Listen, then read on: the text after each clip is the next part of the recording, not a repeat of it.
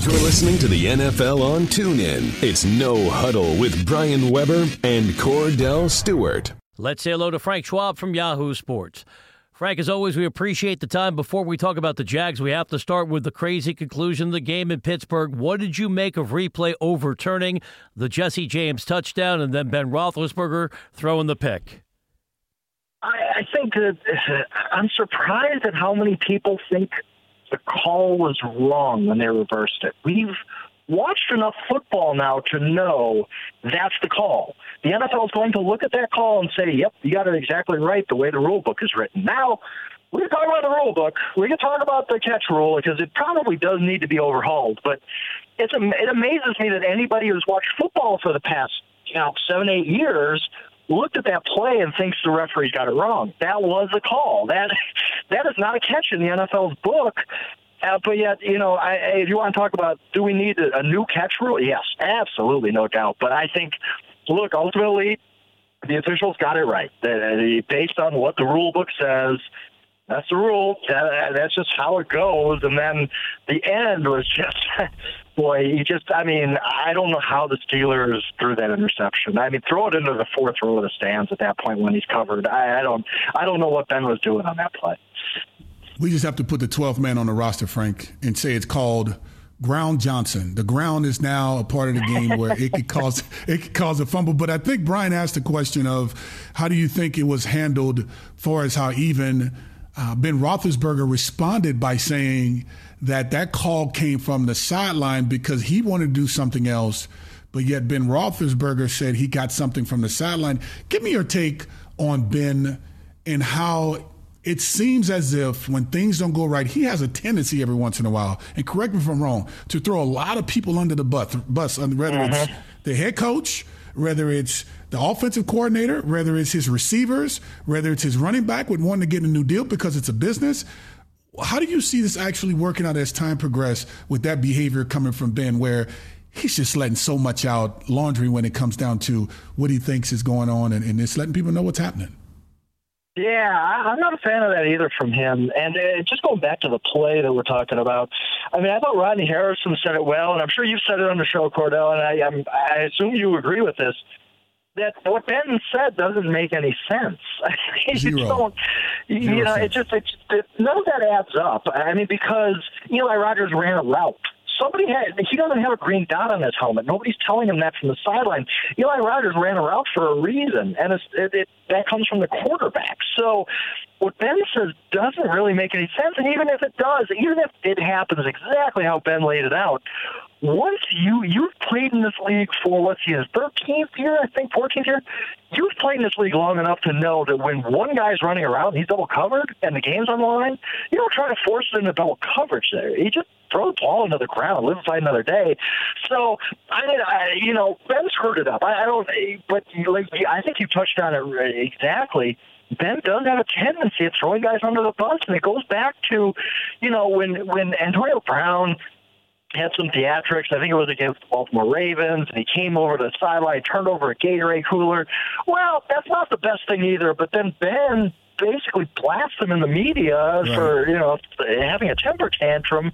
When I've seen Ben show up guys for not running the right route on there, I've seen him show, uh, show up Antonio Brown for doing that. So I, I don't know. I, I, Ben's a great quarterback. He's he's he's going to the Hall of Fame someday. But yeah, sometimes you just wonder what are you what, what you doing, Ben? like Do you really need to be doing this to your teammates?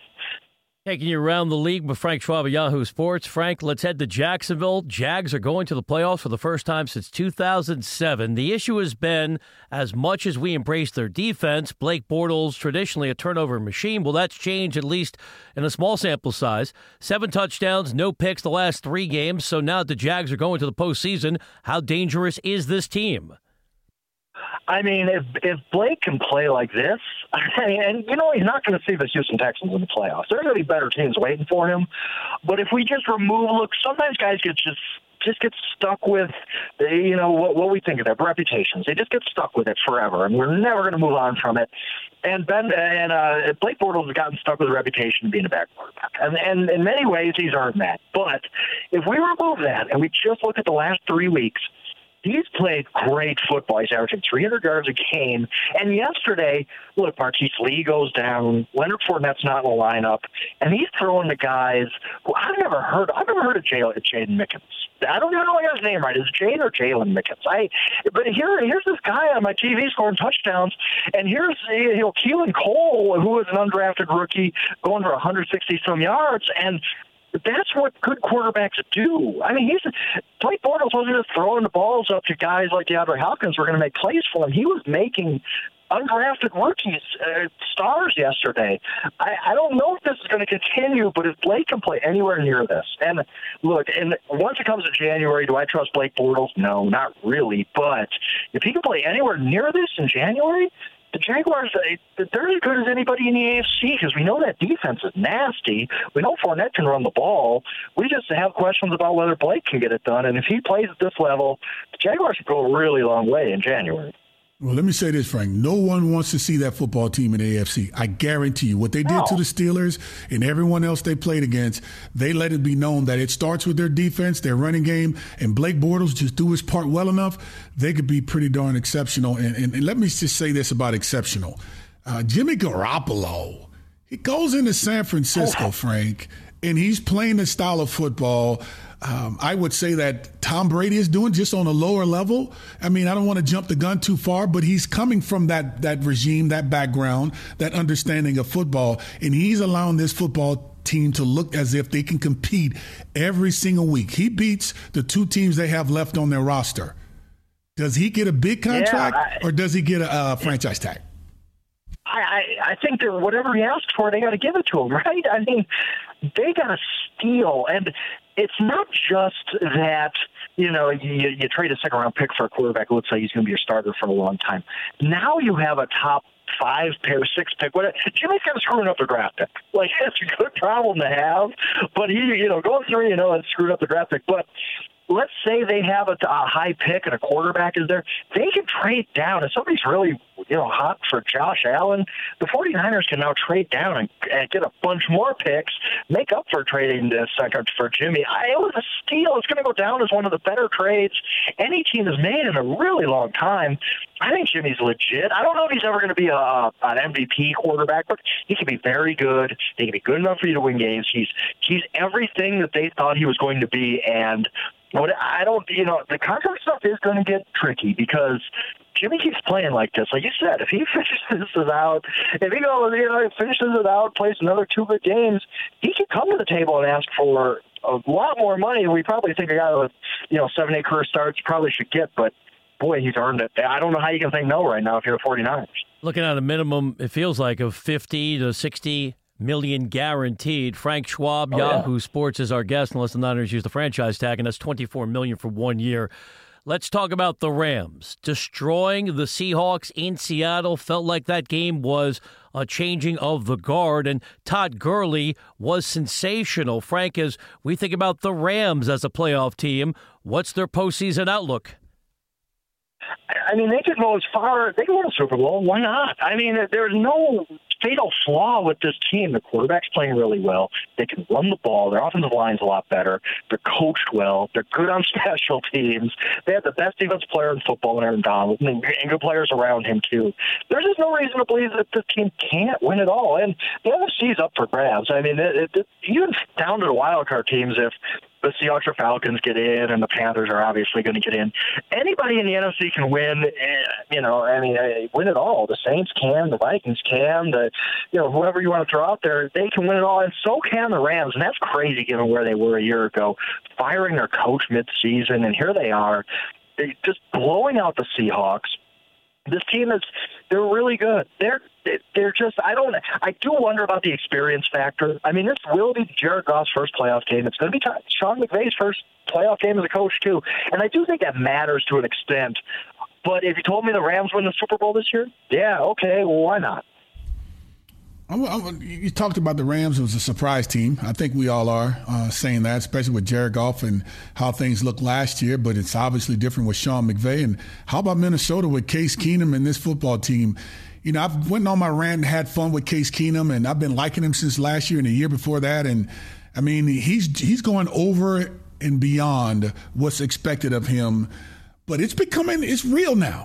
You know, this team needs to really figure out what they cannot do in order to be pretty successful because when they are doing the things they're supposed to do, they're a very hard football team to beat, even with Case Keenum. Absolutely. I mean, what a job by Mike Zimmer and that staff, by the way. I mean, if you count out Teddy Bridgewater, they're basically down to their third option at quarterback.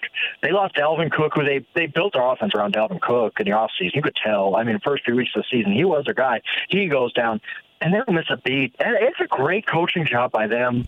They've done fa- just a fantastic job. And, and at some point, you just have to shrug your shoulders and say, I don't know how this happened, but Case Keenum is one of the top 10 to 12 best quarterbacks in the league right now. And just look at the numbers, look at him play, the eyeball test, anything you want to do. Case Keenum's at that level, and that's going to make things really interesting in the offseason because he becomes a free agent. Now, the, the Vikings have Bridgewater, Bradford, and Keenum as free agents. What do they do? Who do they pay? And if, if they don't pay Keenum, look at Mike Glennon can make fifteen million a year, whatever he got, and Osweiler got eighteen million. What's Case Keenum going to get after you know if the Vikings go thirteen and three and he plays at this level? It's going to he's going to have a really interesting off season. And what if they win a Super Bowl? They can. I mean, there's there's nothing holding them back from from doing the whole thing. I, they're that good with that defense. So I, I I didn't see it coming. I like Case Keenum well enough, I guess, but boy, I mean, the fact that the the Rams last year had Keenum and Goff and had one of the worst offenses we've seen in many years just is such a bad, bad uh, sign for that coaching staff that got fired there. Finally, Frank, what do you make of what's happened with the Panthers on Friday night? We found out the team was conducting their own investigation of owner Jerry Richardson. Two days later, last night, we find out he's selling the team, and today he has stepped aside from the day to day operations of the club. The weirdest part of this has been that it's, it's just a footnote to all of it, but the fact that the Panthers are just going about these announcements like it's a pure coincidence, like it's they're not even acknowledging the allegations. Like Jerry, like like Jerry Richardson woke up on Sunday and was like, ah, yeah, I'm gonna sell team today, and he woke up today and was like, yeah, I'm just gonna give up day to day operations to focus on the sale. Like, yeah, let's, let's acknowledge that, that something's going on here. I mean, that's kind of weird. I it's just it's just bad. It's bad for everybody involved. It's bad for the Panthers. It's bad for the team that's ten and four and doesn't want to deal with this. I think I will say this. Uh, this may be inconsequential too, but I think Ron Rivera is the best guy for this situation. I think he's a great coach, a good leader. He's going to keep that team focused. And like Doc Rivers with the with the Donald Sterling stuff, uh, 2014, I think Rivera's the face of the franchise now. I mean, as far as just he's the guy out front every day doing press conferences, and he's the guy who's going to get asked about this. And I think he's the perfect guy for the Panthers now in that spot. I think he's going to say the right things, do the right things, lead this franchise in ways he didn't prepare to be leading them four days ago. But he's a good guy for that. And then, uh, look, it's going to get crazy in the off season. Who knows what's what's going to happen with the sale and whatnot? But it's, I, I just can't remember a story that escalated this quickly. I mean, in 48 hours, we went from, oh wow, there's a report about Jerry Richardson to he's selling the team. I mean, he's been their owner 25 years. This is just a crazy story. Frank, great information as always. Thanks so much for joining us again today on the NFL on TuneIn. Absolutely. I appreciate it, guys. You've been listening to No Huddle with Brian Weber and former Steelers quarterback Kordell Slash Stewart live on the NFL on TuneIn. 20, 15, 10, 5, touchdown. The National Football League is on TuneIn.